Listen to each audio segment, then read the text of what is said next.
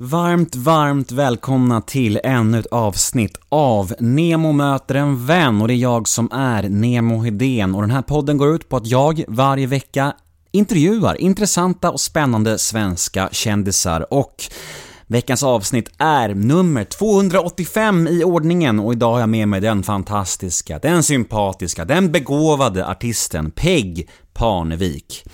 Och veckans avsnitt är ett Podme-exklusivt avsnitt, vilket betyder att det ni kommer att få höra här nu hos mig är ett litet smakprov på mitt snack med Peg Parnevik. Och om ni vill höra episoden i sin helhet, ja, då får ni antingen gå in på podme.com eller ladda ner Podme-appen. Och vad är då Podme, kanske vissa av er undrar? Jo, Podme är en tjänst som sysslar med exklusiva, reklamfria avsnitt från många av Sveriges allra största poddar för en liten summa.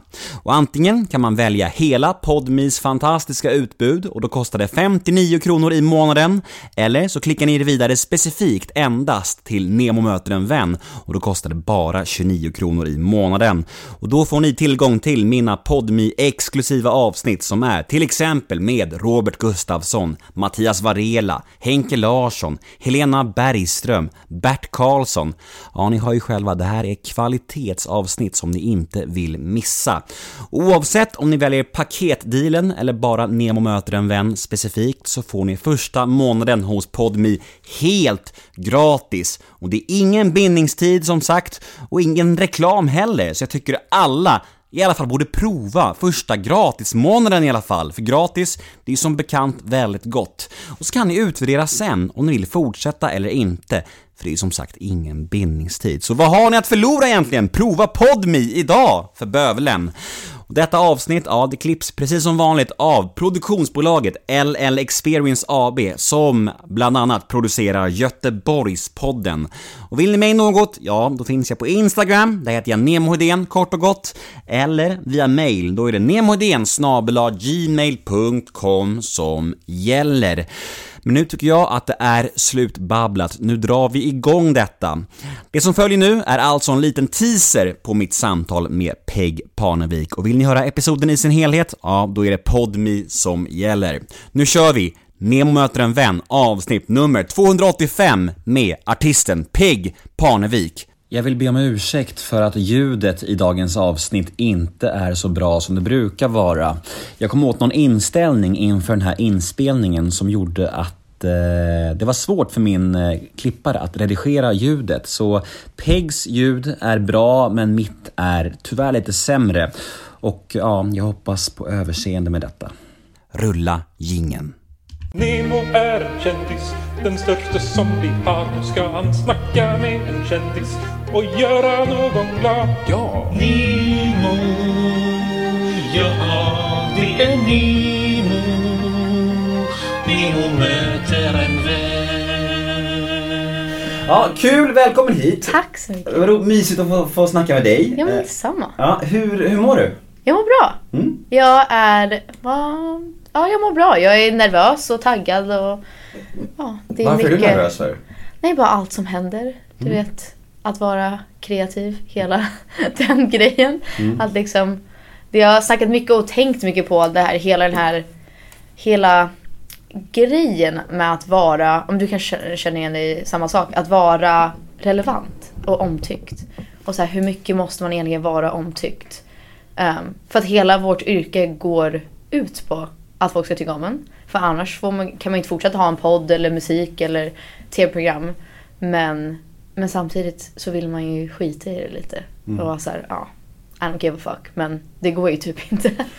Ja, men det är intressant det där som du säger. För man vill ju, å ena sidan vill man bara göra sin grej. Ja, jag vet. 100% och bara såhär, jag skiter i allt. Men sen så måste man ju typ lyssna på samtiden. Man måste anpassa sig, man måste utvecklas. Exakt. Och det där är ju en balansgång som är svår ibland. Men det är det som är läskigt med när man håller på med någonting som är så himla kreativt. Att det är ju så himla personligt och individuellt. Men ändå så måste man ju förhålla sig till vissa trender och liksom kulturen. Och it's a whole thing.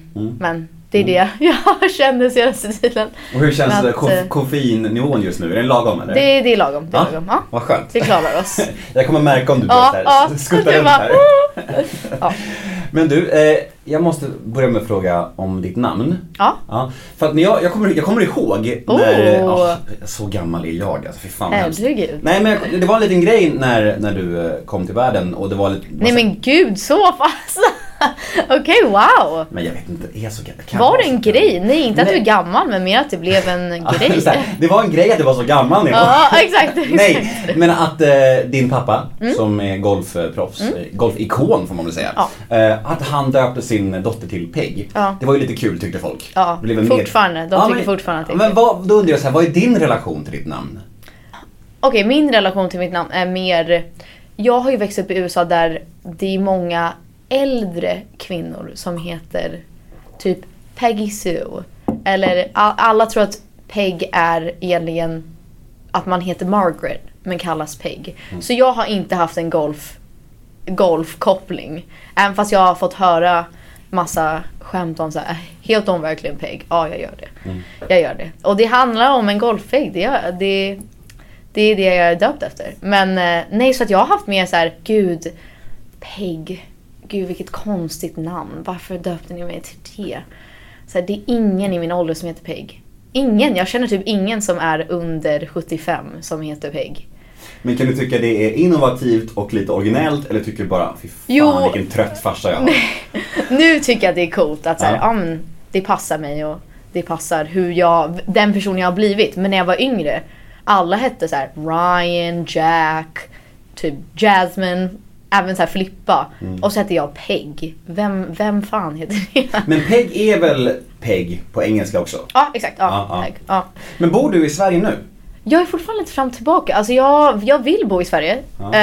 Men jag jobbar så mycket i USA. Och nu när jag har ett svenskt projekt så jobbar jag ganska mycket mer i Sverige också. Mer och mer så känner jag mig mer svensk. Och jag älskar att vara i Stockholm. Så att jag tror att jag vill flytta hit permanent. Men det är så svårt. Jag har bott i USA i 24 år. Det blir så svårt att inte känna sig amerikansk. Att det inte är mitt hem längre. Men nu känns det som att jag har ju byggt upp 2 karriärer i Sverige.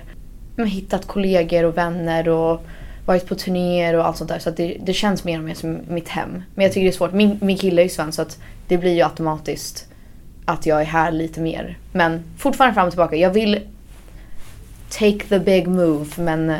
Vi får se. Men är du född i Sverige? Jag är född i Sverige och sen flyttade vi till USA när jag var under 1 år, tror jag. Så att jag har ju gått i skolan i USA. Jag är ju verkligen aldrig... Förutom somrarna så har jag aldrig varit i Sverige annars. Och sen så, nu när jag blivit äldre. Så USA är hemma? Ja, faktiskt. Men jag tror mer och mer hur samhället ser ut och allting som pågår och så vidare. Så känner jag mig mer svensk, verkligen. Dubbla medborgarskap? Ja, eller green card, ja. Så att, men ja, typ. Men jag vet inte, jag kan inte relatera till amerikanska kulturen just nu, samhället som det ser ut. Det känns som att mina värderingar krockar ganska mycket. Men vi kommer till det, och det är intressant för att det skiljer sig ju ganska rejält mellan hur vi tänker här i Sverige och USA. Alltså politik och liksom gun law och allt sånt där. Herregud. Vi kommer till det och det är helt intressant. Jag vill gärna höra din take på det. Men när du är i Sverige, har du en lägenhet här eller bor hos dina föräldrar? Nej, min kille, eller mina föräldrar har också ett hus faktiskt i Oksberga. Så att, och sen min syster är tillsammans med Douglas som också har en lägenhet och min kille har en lägenhet. Så det finns bostäder. Du behöver inte sova i en ryggsäck. Nej. Gud, vilken tur för det. Ja. Ja. Men om vi ska jämföra Sverige och USA. Ja. Fördelar och nackdelar. Jag gör en liten lista här nu. Enligt dig. Okej, jag tror den största grejen det är många som tar upp det. Jag tror att hela den här, Southern Charm, om man får kalla det, i USA finns ju inte i Sverige. Det här att jag vet inte hur många konversationer jag har haft när jag är på Starbucks eller liksom på ICA i USA och någon kommer fram till mig och helt plötsligt pratar vi om att deras barn och de gick också på samma skola som mig och att man hamnar i värsta livshistorier. Det finns ju inte i Sverige. Att man bara pratar så öppet med främlingar. Och det kan man ju sakna. Det är ju härligt. Det saknar man ändå lite. Att så här, gå och handla och Och sen bara börja snacka med någon om vad som... Alltså det kan verkligen vara vad som helst. Men jag tycker att det räcker med att komma till typ Grekland eller Spanien, ja, så möts man av det. Ja. Men jag tror att det är... Jag tror att det, undrar om det är en icke-svensk grej. Att vi i Skandinavien är så jävla ängsliga och har vårt och så här. För att USA är ju svinbra på det. Mm. Men även Sydeuropa är folk mer så här, de är mer utåt. Ja, de är utåt, så här inbjudande. Ja. Så här, nu ska vi prata om ditt liv och mitt liv. Ja, men exakt, ja. Det är ju härligt liksom. Verkligen. Men jag tror att det är det jag har tagit med mig till Sverige. Jag har ändå det i mig, även om jag är så mycket av en introvert. Alltså, jag har typ social fobi. Alltså, det är på den nivån, verkligen. Så jag älskar den, att jag kan vara svensk på det sättet. Att så här, gå in i hissen och bara kolla ner och så här, prata inte med mig. Tack. Mm. Okay. Alltså, man märker verkligen när jag är i Sverige att det, man kollar på mobilen. Man vill inte säga någonting. Och sen när man går av så säger man typ... Ja, men ha det så bra, hejdå. Mm. Men det är inte så att man... Ja, kul, vad ska du göra idag? Och vad händer i ditt liv? Mår du bra? Alltså, det händer ju inte. Men jag tror det fortfarande är... Jag har det inom mig att vid vissa tillfällen... Jag tror inte att jag skulle kunna stå på scen om jag inte hade det i mig. Att vilja vara utåt och uttrycka mig själv och... var lite in your face. Det är väldigt amerikanskt. Det är ju en intressant krock det där som du är inne på. Att du pratar om social fobi, gränsen till det och introvert. Och ändå så står du på scen och uttrycker det och syns och hörs och så här. Den krocken är ju speciell. Ja, verkligen. Men jag tror nästan alla artister, eller oftast folk som gör någonting konstnärligt, de har ju exakt samma grej. Det är sällan jag träffar någon som är super... Det finns kanske, jag tänker, typ Sara Larsson vet jag. Men det är inte många som är utåt och supersjälvsäkra och så här, I got this, jag kan min grej. Oftast är det ju verkligen tvärtom. Men ändå så utsätter man sig själv för det som ett yrke. Det blir som att man, om man är introvert och sen utsätter sig själv för att känna så mycket och träffa, få in så många intryck och göra sådana saker dagligen.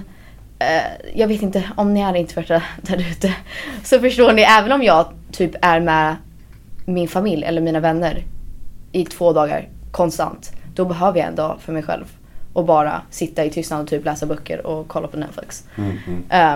Så det är konstigt att det blir så, men jag vet inte, jag tror att det är, man försöker hitta en outlet att få ut sina känslor. Man är väldigt, jag har ju 1000 konversationer i mitt huvud at any given time. Det är ju alltid tankar och känslor. Men det makes sense på något sätt. Att man liksom, om man inte har det naturligt i sin personlighet att uttrycka sig. Att det kommer ut. Man måste ha en ventil. Exakt. Ut, om det nu är musik eller skriva eller vad det nu är. Liksom. Det kanske är... Det kanske jag tror det. Ja, det är logiskt kanske. Ja. Ändå.